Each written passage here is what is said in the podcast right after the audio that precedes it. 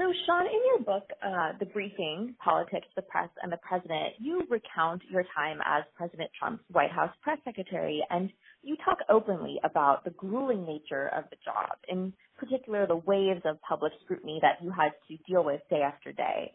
And so I'm curious, looking retrospectively, do you believe that you were well suited for that role? Do you believe that job was a good fit for you? Uh, that's a great question. I, I think um, in some ways, um, obviously, I think I had the background. I spent six, six years as the you know the spokesman for mm-hmm. the party, um, but I, I think it was a disruptive. It's a it, it was a disruptive uh, president and a disruptive administration. I, I don't know that I. I think I might have had the skill set, but I don't know that I think we fully appreciated um, and, and planned for what was about to come. Um, mm-hmm. And I think from that standpoint, and obviously I, I talk about this in the book, but I think one of the things that, you know, honestly, I was carrying two loads as both the acting communications director and the, and, and the press mm-hmm. secretary. And I think if I literally had to do it all over again, I think my skill set is probably better suited, uh, for the, for the long-term strategy, uh, aspect of the communications role versus the day-to-day aspect of mm-hmm. the press secretary job. Mm-hmm. Right. And, and so you mentioned kind of the disruptive nature of, of this president and considering the kind of amplified showmanship and, you know, what some people might even consider histrionics that have accompanied President Trump's political tenure, do you think that your task as White House press secretary was by default more difficult than that of, say, previous White House press secretaries? I, I hope that there isn't any disagreement that that, that that's actually true. Yes, I mm. I don't I don't think that many folks, in, including my predecessors, would disagree that that that the is vastly different than what many of them went through. Mm-hmm. Right. And, and so in the book, you write openly about the brutal reality of being on the receiving end of attacks for your performance as press secretary. And, you know, one of the attacks, kind of generally speaking, was that you had, uh, say, inconsistent commitment to offering the truth. Can you talk about that a bit? Do you think that that's at all a fair charge for the press to levy on you? Well, I, I think, Hannah, there's there's two pieces here, which is do you have an issue with the statement at all in what the president believes or what he's saying and what role I have in that, right? And so in other words, what I mm-hmm. mean by that is that I, I believe, and I've maintained this, you know, all along in various roles that I've had, that the job of the press secretary is to communicate the ideas and views and thoughts of the person they represent. And where I think the line got crossed a couple times is there were several people that expected and believed that it was my job to for lack of a better word, kind of call balls and strikes and to say, okay, well, the president mm-hmm. believes this, but I don't agree with it, or I think that's a, a you know, a, not an accurate statement.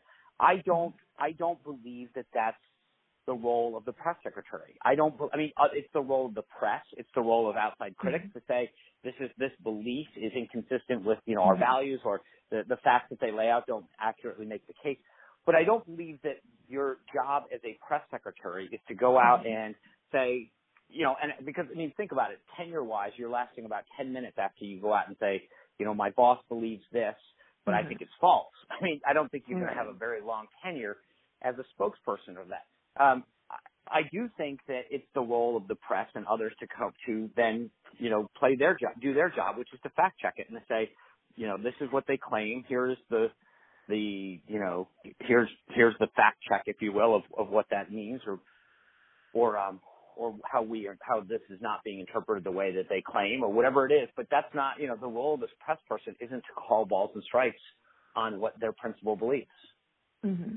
Yeah. And, and so, you know, hindsight is always 2020, but if there was kind of a warping of time and you were able to re-enter that position on a clean slate, is there anything that you would do differently in terms of the way that you approach that role, maybe in terms of tone or comportment or anything along those lines? How, how long is this podcast? I mean, the simple answer is yes. I mean, look, mm-hmm. I, first of all, I, I will say this: is as as you know, somebody professionally and personally, um, mm-hmm. I, I'm someone who who who tries to be reflective in the sense that when I do a task or have an interaction with a person, I generally try to look back, you know, shortly thereafter and say, okay, could that have gone better? What was good about that interaction? What was good about that event? What was good about that professional, you know, um, rollout, you poli- whatever it was, statement, mm-hmm. and what could have been done better. And so uh, but but clearly there were many times when you know, and you brought up tone, where I look at a tape of something and I say, you know, that's really not who I would want to. You know, I don't like how I'm coming Mhm. across there. Or you know, as my mother used to say, you know, two wrongs don't make a right. And there are days when I looked and and I would say, I I, I look back on a tape and I said, yes, I don't like the way that you know that interaction went uh, on either end. Like maybe the Mhm. reporter was somewhat nasty and charged, but I could have been better. And I think Mhm. that so so I you know the to the long answer to your question is absolutely. There are plenty of times in terms of both substance and Mhm. style where I look back and say, gosh, I probably could have done a much better job of that. hmm Yeah, and so in terms of style, you know, President Trump from the very beginning has defined himself as this strongly energetic, pugnacious, willing to attack from the front kind of figure. And I wonder, did that reality color your perception going into the role of press secretary about how you needed to comport yourself? Did you feel almost required to adopt that Trumpian sense of aggressiveness as par for the course? Uh, You know, that's really, uh, in some ways, yes. Um, Mhm. I don't know that I, I thought about it as much as, you know, your your question sort of leans into it. Like, I think I did it sometimes because I just assumed that was helpful. But but Mhm. the funny thing about it is, is that he there were times when, you know, I would assume that that's what he would have wanted, and and I was Mhm. wrong. So I think that it's interesting. It works for him, right? But I think part of the issue that I've talked about with, you know, eh, since I've left is that part of this is let Donald Trump be Donald Trump and, and everyone should stop trying to emulate him in the sense of, you know, you're right. I, I, I look back Mhm. and I said, okay, I might have done that consciously or subconsciously to try to say, okay, this is the style that he would have wanted. What I should have done is try to just done what I thought was, you know, not have to, not so much think about the style of somebody else, but my own style.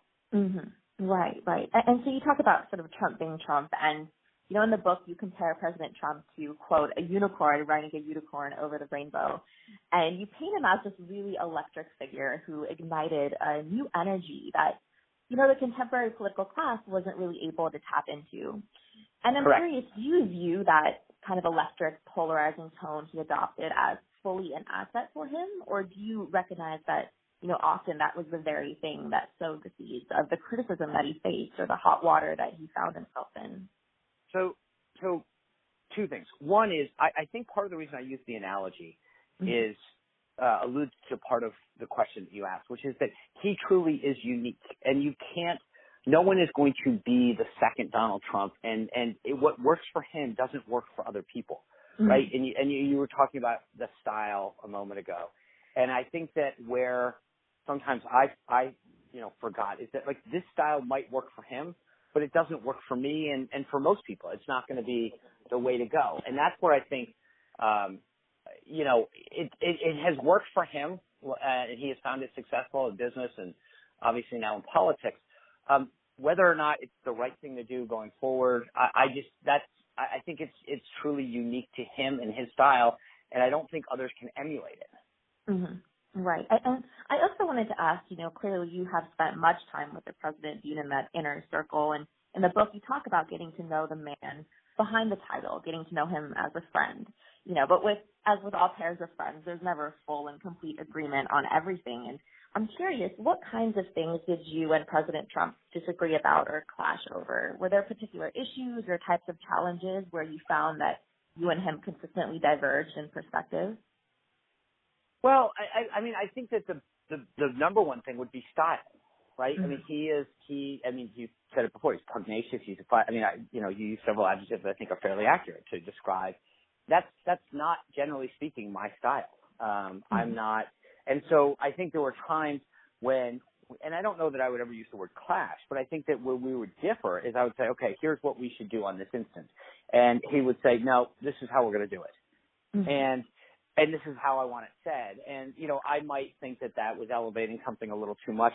I think that there were times where I think that we punched down. You know, where Mhm. somebody somebody that some may have been criticizing us or saying something that I thought was maybe not appropriate, but they weren't worthy of of of us punch, you know, sort of responding because I, I think that that elevated them and the discussion to a place that it didn't need to be. But you know, his style is such that he he sort of you know believes in in in sort of going back at people.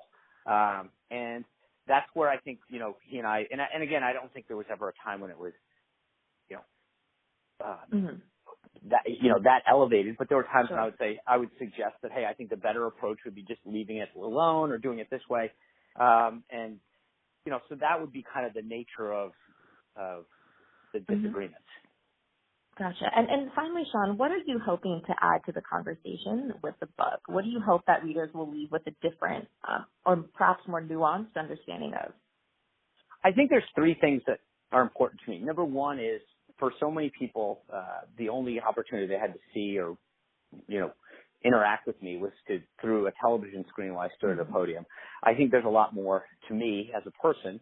Um, so that's number one. Number two is there's a lot of stuff that happened at such a high speed and velocity uh, over the course of the campaign. And part of what I wanted to do is kind of recreate a lot of those things and explain to people what was going on behind the scenes so that you could say, hey, here's, you know, uh, how we use data to, uh, to reach all of the different voter sets that we're going after. That was one particular thing. And then the third um, is, is to sort of where I think we are in the country right now is truly divided.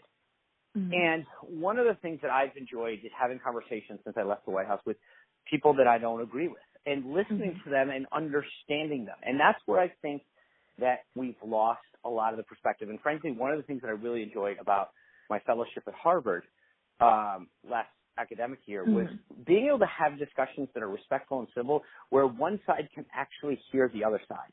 Mm-hmm. Because what I've learned through my discussions with folks is that sometimes it's you know, once you dig beneath the surface a little bit and you understand that somebody's experiences have shaped their thought process because of, you know, their upbringing, their mm-hmm. environment, their economic situation, you sometimes may, you still don't agree with them, but you understand why they come at some, you know, a particular, um, uh, issue in a particular way. And I think that hopefully what I try to do is explain to people you know, some of the mindset that's going on. And, and, you know, and, and, and I think that that helps inform people. Once you understand why someone thinks a certain way, at least you may not agree with them or change your opinion, but I think it shapes your ability to say, okay, mm-hmm. I now understand a little bit more why they think that way.